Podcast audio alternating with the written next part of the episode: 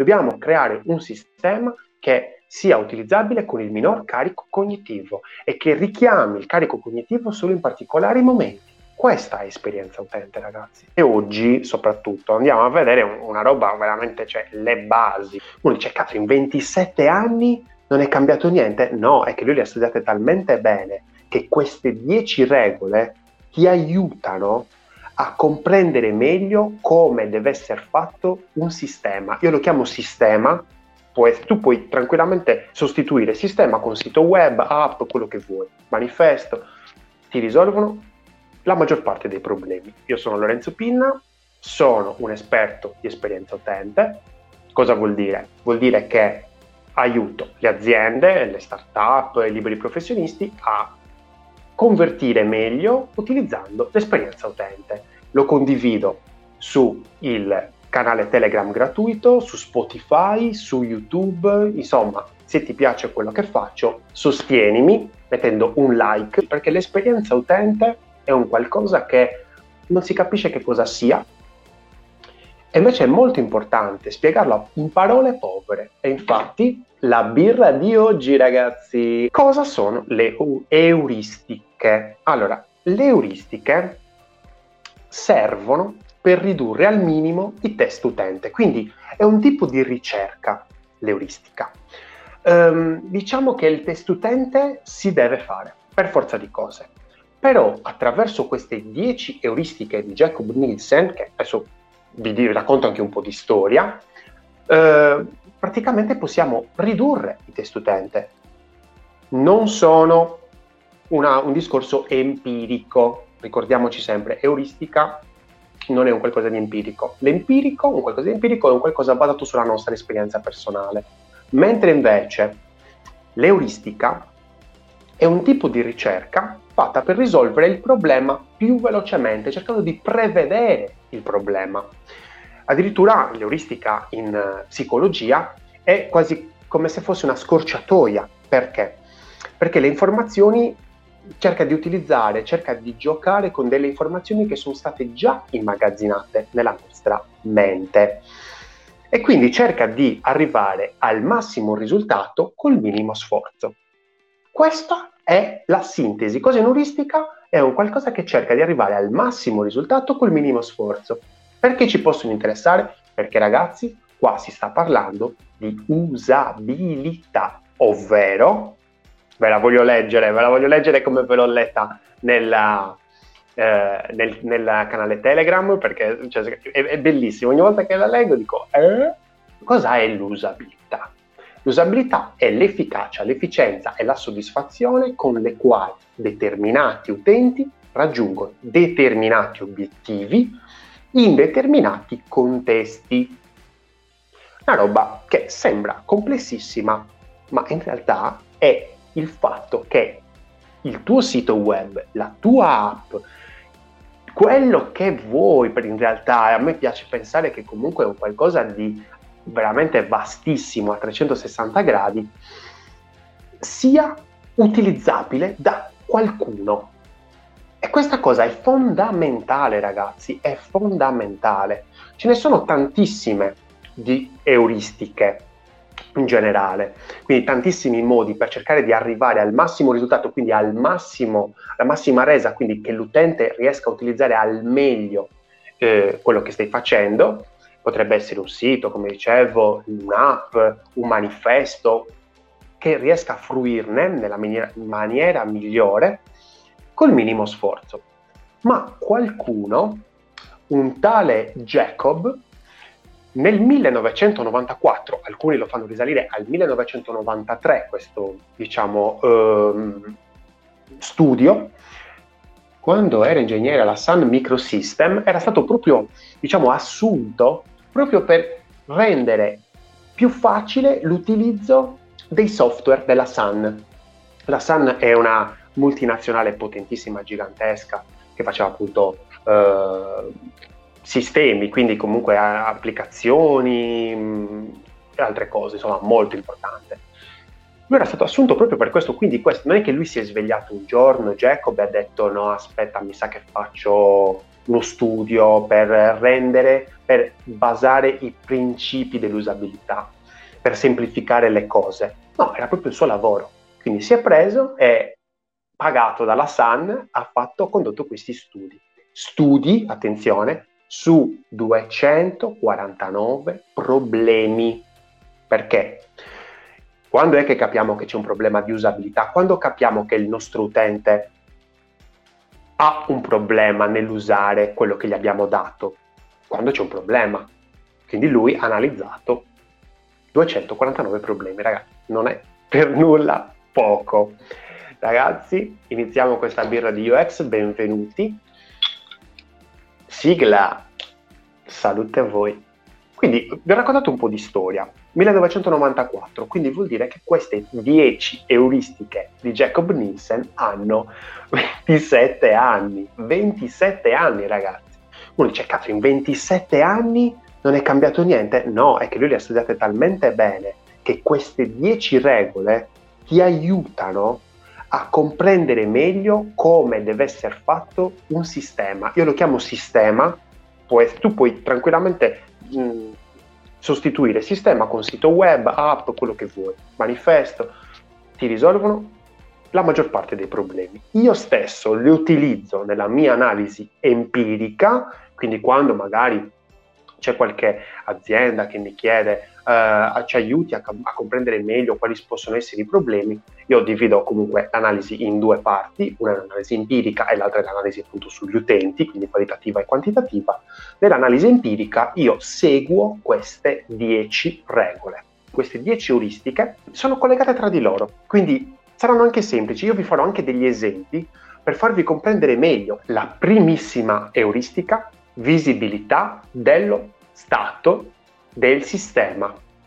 Ogni sistema dovrebbe sempre mantenere gli utenti informati sullo stato delle loro azioni mediante un feedback.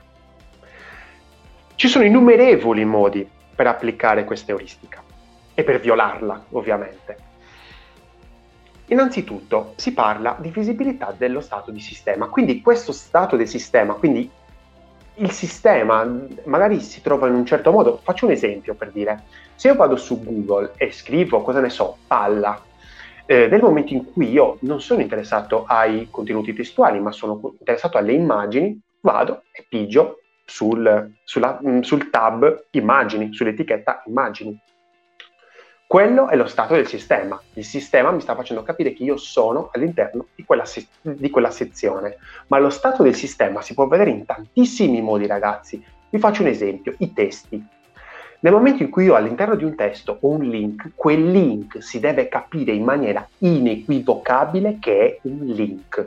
Perché se io non lo dimostro in maniera inequivocabile, creo Confusione. Ecco, queste 10 euristiche servono per non creare confusione, perché la confusione è carico cognitivo buttato nel cesso, ragazzi. Cosa vuol dire? Vuol dire che se io sono confuso, sto utilizzando le mie energie cognitive, ovvero il mio pensiero, quello che penso, quello che sto cercando di capire, male. Invece lo potrei utilizzare facendo azioni dentro il sistema, quindi dentro il sito, dentro l'e-commerce, dentro l'app, quindi ragazzi, siate espliciti, niente vie di mezzo ragazzi, niente. Il, il link nel testo per esempio deve essere visibile molto bene, oppure un bottone che, magari che è attivo o non attivo. Cazzo, cioè queste cose vanno fatte in maniera inequivocabile. Quindi cosa vuol dire inequivocabile? Vuol dire con un alto contrasto, non mettiamo dei colori tenui che, che, sono bellini, bellissimi da vedere, ma che poi non funzionano poi a livello mh, mm, che l'utente non li capisce.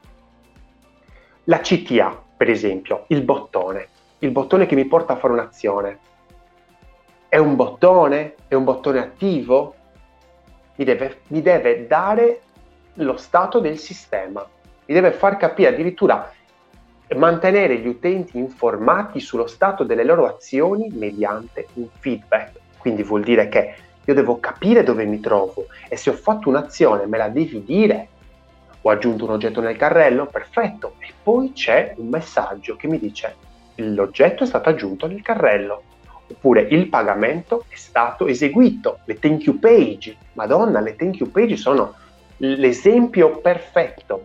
Cosa sono le thank you page? Sono le pagine di ringraziamento, quelle che hai dopo che hai fatto una determinata azione. Altri esempi sono per esempio la sezione in cui mi trovo. Prima ve l'ho detto, il discorso di Google Immagini, mi trovo su Google Immagini, non quello dei contenuti testuali. Quindi anche un qualcosa che ha a che fare con l'architettura dell'informazione, con la fase di wireframing. Quindi, ragazzi, è tutto un discorso che tutto l'ambiente, tutto il, il, il, lo spazio all'interno del, del, vostro sistema, quindi del vostro sito, della vostra app, del vostro e-commerce, deve essere comprensibilissimo, non comprensibile, comprensibilissimo. Si deve capire dove sono, dove mi trovo, perché se no l'utente, non capendolo, si, si confonde.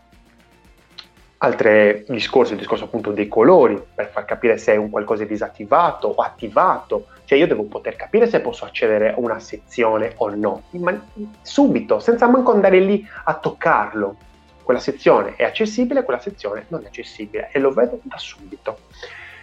Oppure se c'è un'attività in corso, per esempio tutto il discorso del loading, no? Della, del, dell'iconcina di caricamento, mi fa capire che c'è un qualcosa in corso. Addirittura, per esempio, chi conosce per esempio l'ambiente Apple sa che nel momento in cui sta caricando, sta facendo qualcosa, lui dice sto processando, sto caricando qualcosa, te lo dice subito. Quindi questa cosa qua, sì è vero, è un, magari ci metti un po' di più a sviluppare un'idea del genere, però il tuo utente sta calmo, sta tranquillo, non si preoccupa.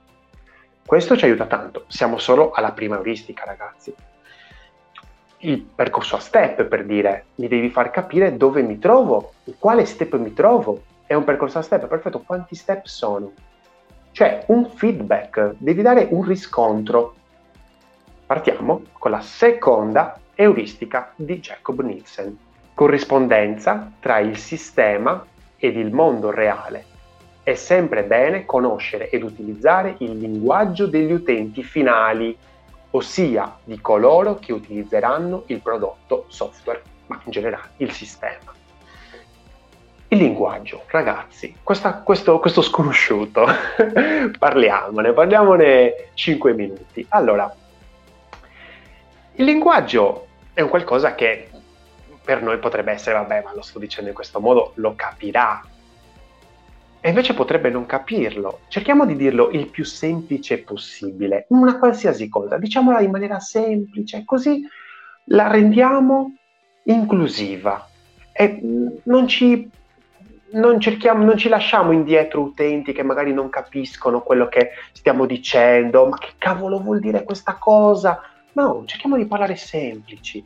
Ma questa roba del linguaggio ha un altro grandissimo problema. Il fatto che ci obbliga a capire chi abbiamo davanti. Chi è quest'utente? Cioè, come ragiona quest'utente? Cioè, è una persona che magari gli piace leggere o una persona a cui non gli piace leggere? E quindi magari posso mettere un po' più di testo o deve essere proprio pochissimo? Queste cose sono importanti da capire.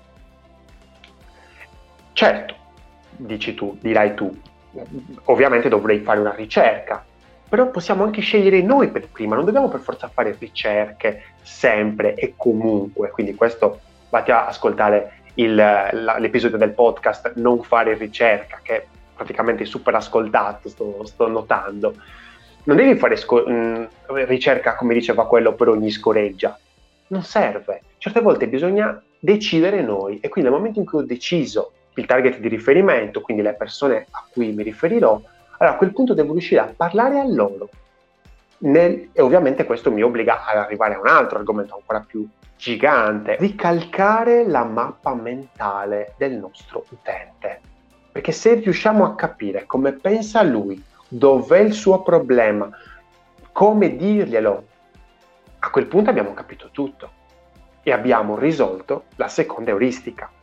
Ma la seconda euristica, il discorso appunto della della corrispondenza tra il sistema e il mondo reale si ripercuote anche con un discorso molto più semplice che è quello che noi siamo abituati a fare, ovvero si fa sempre di solito questo esempio, l'icona del salva con il floppy. Siamo abituati a vederla così. Non inventiamoci di nuovo la ruota, stiamo creando carico cognitivo inutile per il nostro utente.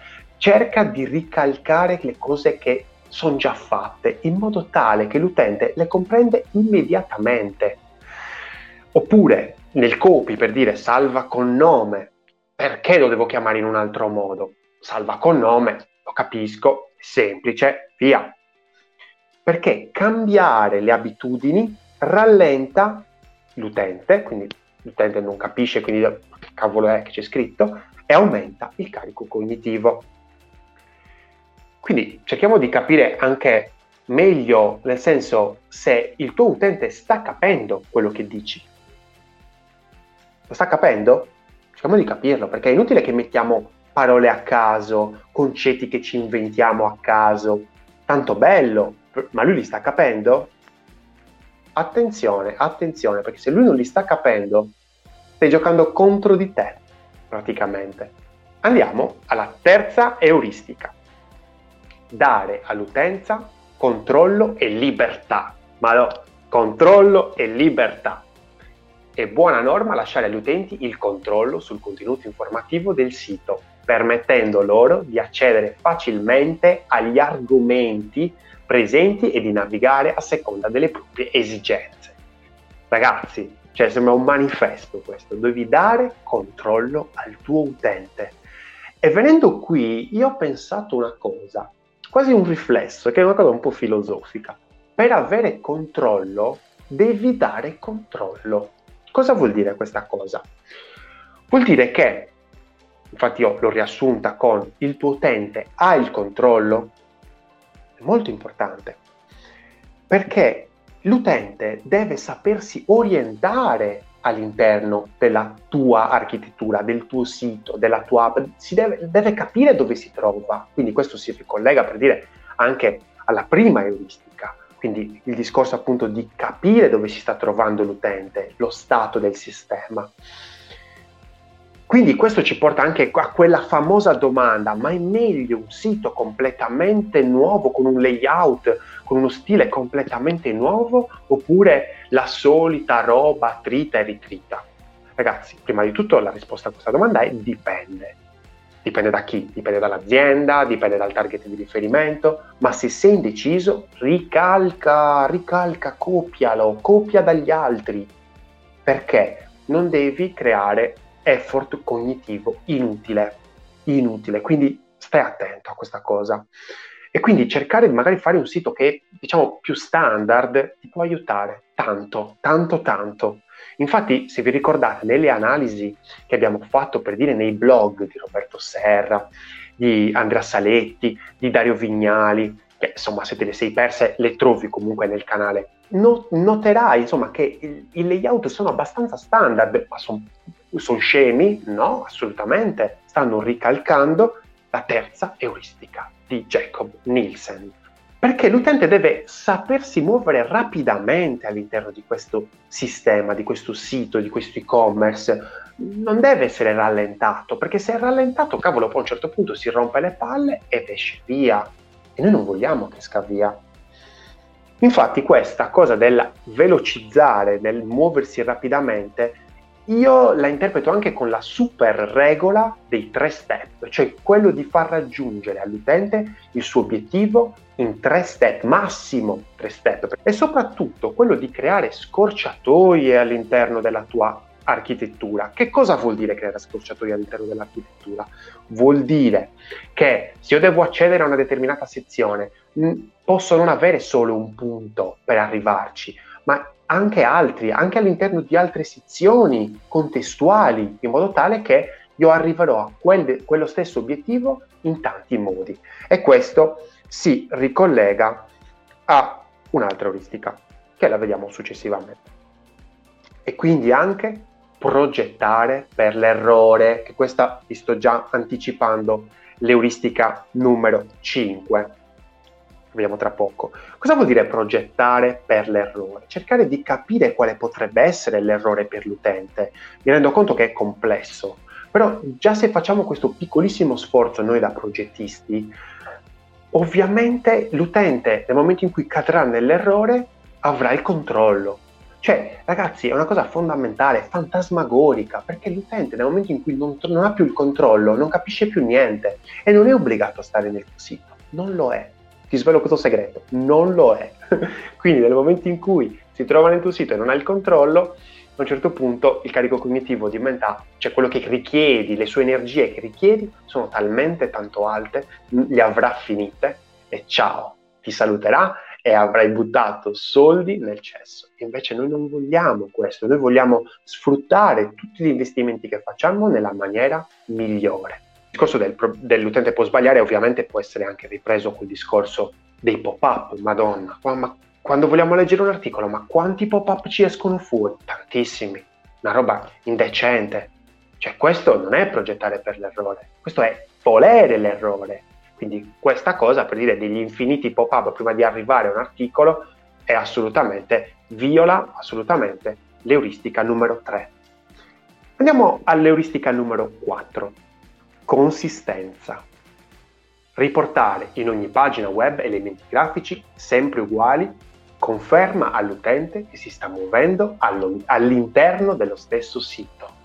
Ma quante volte ho visto questo errore? Ma quante, quante, quante volte? Tantissime. La consistenza io la tradurrei in italiano con coerenza, che è un qualcosa che è molto più vasto, mi rendo conto, perché se mi segui eh, sai che io parlo spesso di coerenza come qualcosa di estremamente potente per, per la nostra specie umana la nostra specie umana si basa sulla coerenza, ragazzi, quindi è proprio potentissima questa cosa. Quindi se io dovessi anche sintetizzare questa quarta euristica, direi coerenza e soprattutto il consiglio che darei è ripeti, ripeti il più possibile. Se hai un, un menu all'interno del tuo sito, non stare a cambiare le robe, i colori, le cose, tienilo fermo, tienilo uguale in tutte le sezioni del sito perché l'utente deve capire che si trova nel tuo sito. Quello è, è il suo modo per capire, ok, mi trovo nel sito di Lorenzo Pinna. Ok, va bene, rimango all'interno del sito di Lorenzo Pinna. Nel momento in cui cambia qualcosa, io non so più se mi trovo nel sito di Lorenzo Pinna o mm, nell'e-commerce o nel mh, mm, qualsiasi altro nel sito tuo. Non lo so, è un'altra, è un'altra roba. Quindi cercare di mantenere il più possibile gli stessi elementi, che per un designer, se, se un progettista e mi stai ascoltando, ragazzi, cioè è la base, cioè la coerenza, la consistency, detto in inglese, è importantissima. Quindi cerca di mantenere gli elementi più possibili simili tra loro, lo stile, la posizione, gli spazi, sii coerente perché la coerenza sarà la tua forza, se sei coerente, sei forte e l'utente ti vedrà come autorevole e quindi non avrà il minimo dubbio che tu, insomma, sei una persona affidabile. Ho detto tanto, eh? Ho detto tanto così, in questa, in questa frase. Quindi, sintetizziamo la quarta euristica. Sei coerente? E se sì, sei coerente a te stesso o al tuo cliente utente? perché secondo me appunto gli utenti devono diventare clienti, assolutamente. E andiamo alla quinta euristica, prevenzione dell'errore. Finalmente, bridge the gap, in inglese te l'ho detto, cioè praticamente supera, bridge, il ponte, l'errore, il, il distacco. Occorre far sì che l'utente non cadi in errore o situazioni critiche ed è comunque fondamentale assicurare la possibilità di uscirne tornando allo stato precedente. Ragazzi, metteteli quei dannati bottoni indietro, metteteli, santo Dio, perché sono importanti per quell'utente. Nel momento in cui non trova il bottone indietro, quello si sente in trappola e se si sente in trappola si sente quasi fregato e le sue difese saranno più alte. Ragazzi, è una cosa importantissima questa. Quindi cerchiamo di che poi anche dare il controllo questo, eh? cioè nel senso, quindi va al discorso della, eh, qual era, terza euristica. So, sono collegate, ve l'ho detto.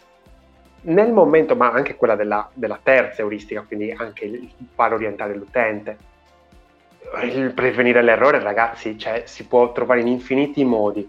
Eh, ci deve permettere di riparare l'errore. Il sito stesso, l'e-commerce, ci deve permettere di riparare. Esempio, super, in, super semplice. Quando sono in un e-commerce, aggiungo un oggetto al carrello, nel carrello devo poter eliminare quell'oggetto. Oppure nel percorso a step, magari quindi gli chiedo la mail, gli chiedo il, eh, so, il nome, gli chiedo il telefono, però mi ricordo, cavolo, forse il telefono l'ho scritto male, forse la mail l'ho scritta male, devo poter tornare indietro, quindi avere il controllo ancora, devo poter tornare indietro a correggere. Se non me lo permetti, cosa si fa? Si va via. Quindi insomma ragazzi, tante cose, bisogna stare attenti che l'utente può fare errori. Li può fare. Anche tu puoi fare errori, anche io posso fare errori. E quando stiamo navigando un sito, siamo nella default mode network, quindi è un tipo di pensiero molto veloce. Quindi non diciamo, ah, ma gli utenti sono stupidi, gli utenti non sono stupidi.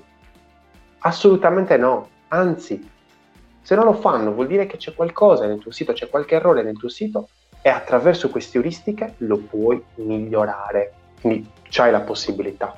La sesta euristica, riconoscimento più che ricordo. Cioè, ci puoi scrivere un libro su questa cosa. È consigliata la scelta di layout semplici e schematici per facilitare la consultazione delle informazioni sulle pagine. Il link e tutti gli altri elementi utili alla navigazione devono essere sempre chiari e visibili quindi riconoscimento più che ricordo.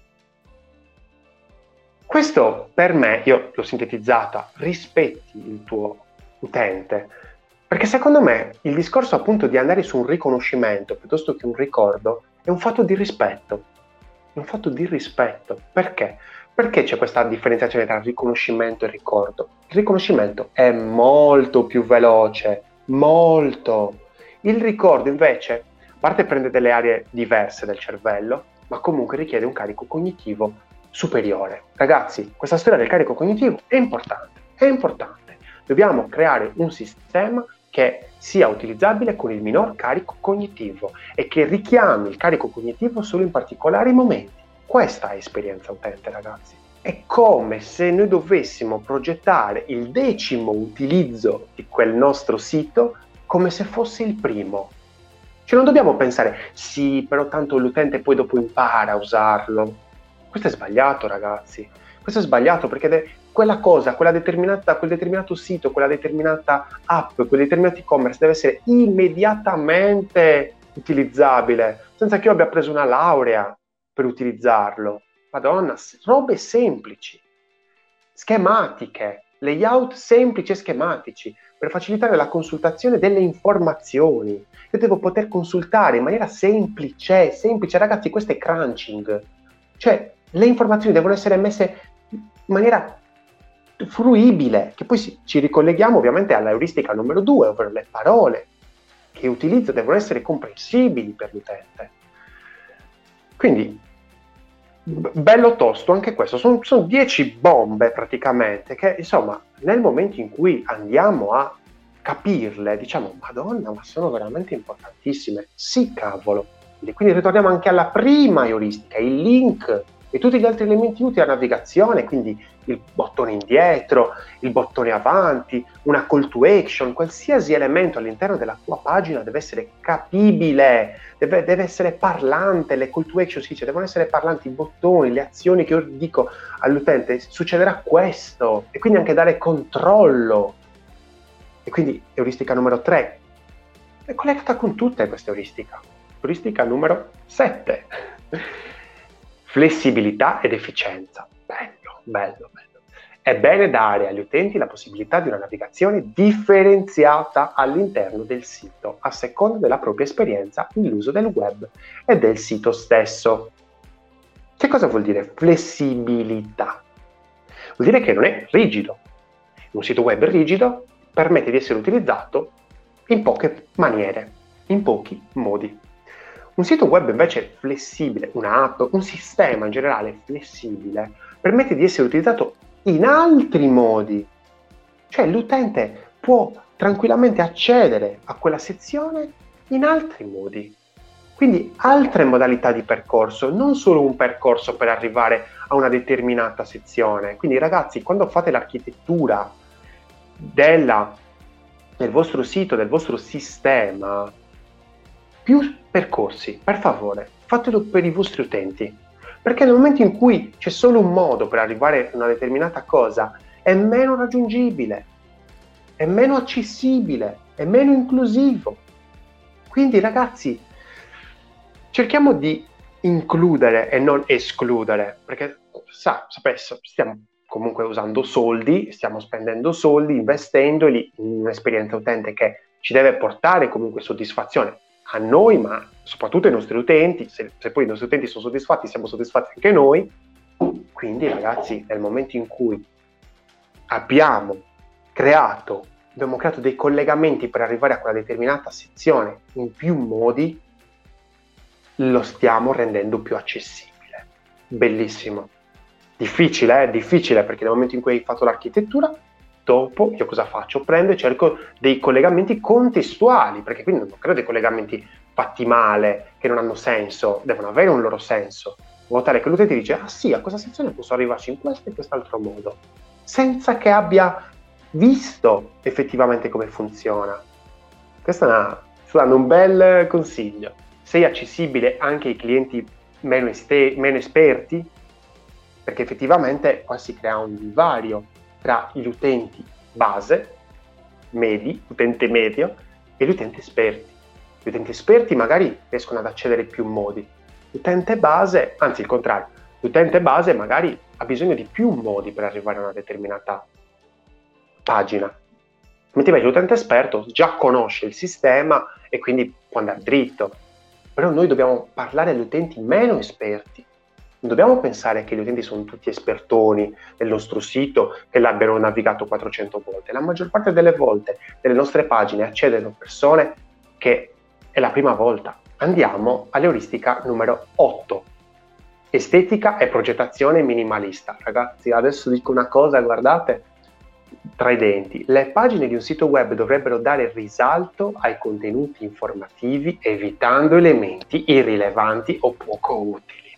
Ragazzi, quando si parla di minimalismo della serie lo voglio un po' più minimale, no? Si parla di minimalismo nel vero senso della parola, del movimento minimalista che andava dritto allo scopo, dritto alla funzione. Ragazzi, fate le cose per uno scopo, non per estetica, non perché è bello così che metto i bordi stondati o metto il bottone di quel colore perché mi piace, perché è un bellissimo colore.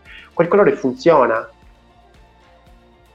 E per scoprirlo devi ovviamente monitorare gli utenti, fare test.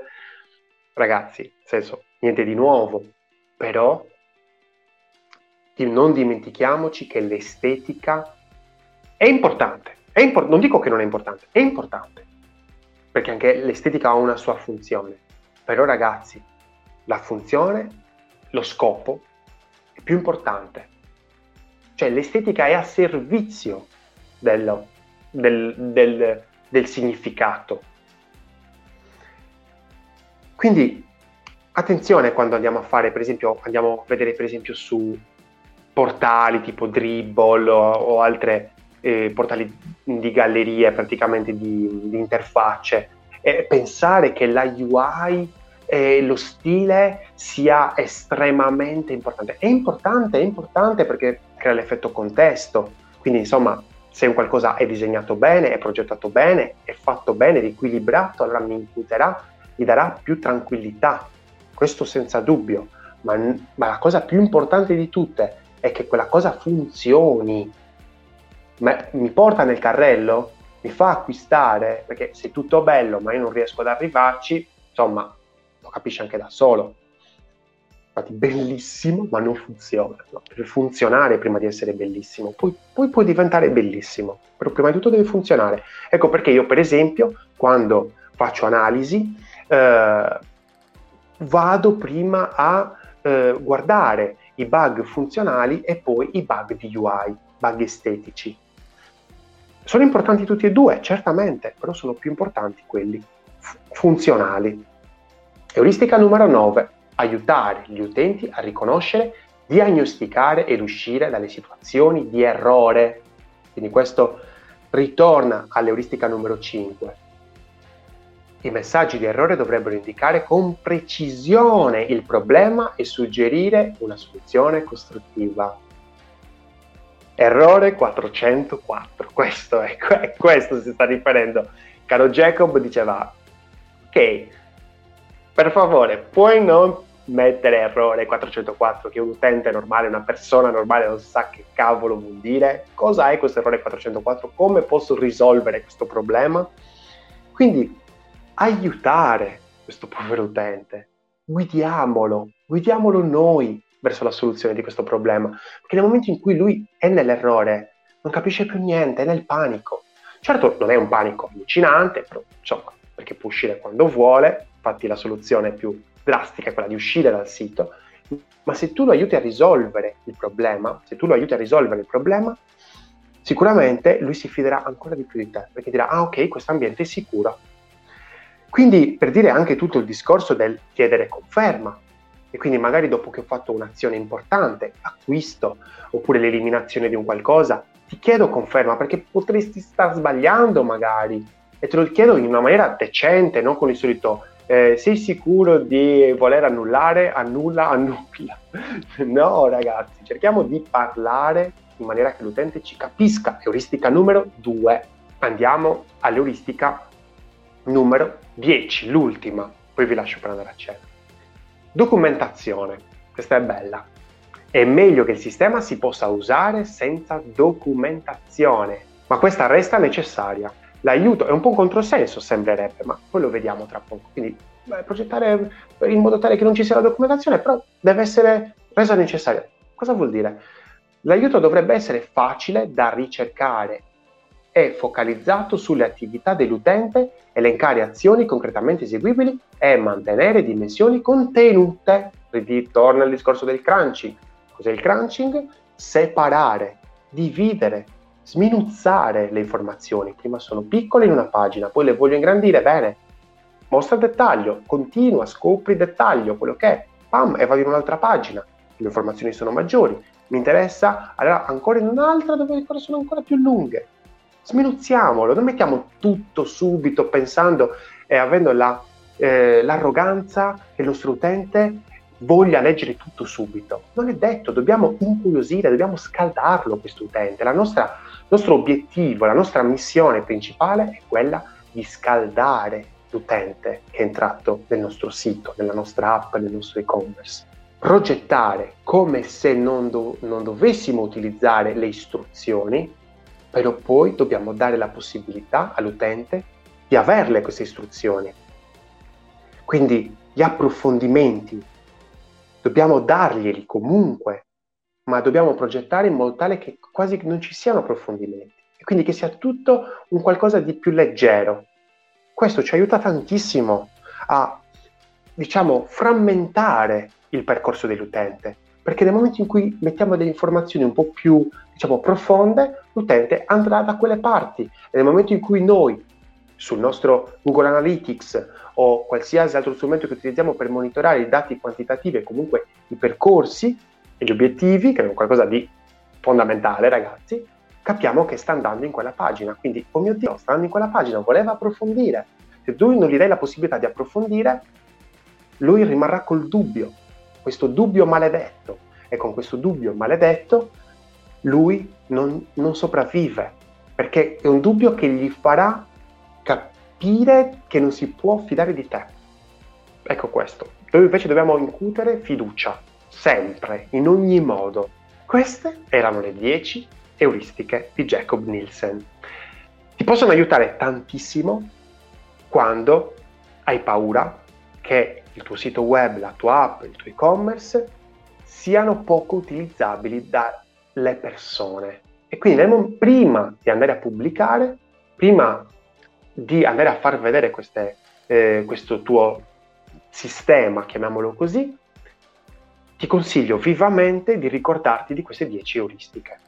Se poi hai bisogno appunto di delucidazioni o un supporto, puoi scrivermi tranquillamente, la mia mail la trovi su LinkedIn eh, oppure mi puoi trovare su Telegram, chiocciola Lorenzo Wix, mi puoi scrivere tranquillamente e magari ti posso anche aiutare a capire meglio o addirittura, cioè magari una domanda che hai, cavolo, magari ci ragiono anch'io, magari ci scrivo un articolo, ci faccio una live. Cioè, ragazzi, non è che siamo nati tutti imparati, anzi. Allora, per esempio, Patrizia dice, fa una domanda. Euristica 10.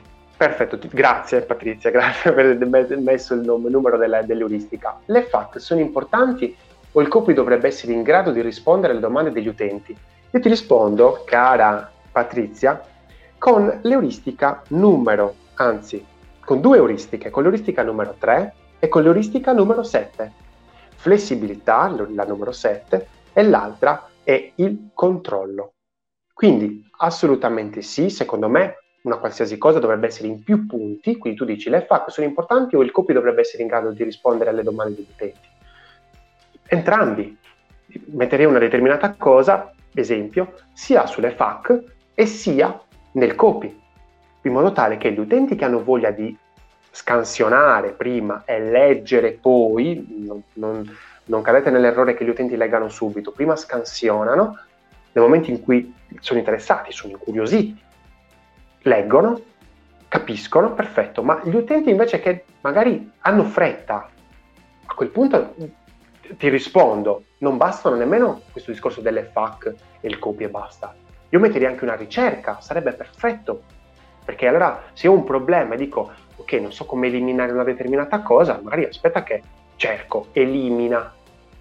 Allora la ricerca dovrebbe essere fatta talmente bene che mi, mi riporta a magari quell'articolo all'interno di quel sito, dove a quel punto ci posso accedere ovviamente da già tre parti. Se vi piace come vi racconto l'esperienza utente, potete sostenermi iscrivendovi al canale oppure mettendo un like, azionando la campanellina se insomma vi interessa avere aggiornamenti, magari se vi piacciono più i contenuti audio potete tranquillamente seguirmi su Spotify o qualsiasi altra piattaforma podcast, Apple Podcast, Google Podcast, eh, oppure se volete avere comunque aggiornamenti o volete comunque anche intervenire in alcuni giochi, canale Telegram, gratuito, una birra di UX. Ragazzi, io vi ringrazio per avermi ascoltato e spero mi ringraziate a vostra volta per avervi dato insomma una, una spiegazione, una condivisione di queste informazioni che sono estremamente importanti. Ci vediamo la prossima volta con un'analisi magari di qualche sito che ci ha fatto incazzare, magari, magari, cercando anche, sarebbe interessante anche vedere questo sito, questa analisi con queste 10 euristiche. Me le sono tutte segnate, te lo volevo far vedere, magari ti mando l'immagine di questi appunti che mi sono fatto eh, sul canale Telegram ma anche sulla, sul nostro gruppo su, su Facebook.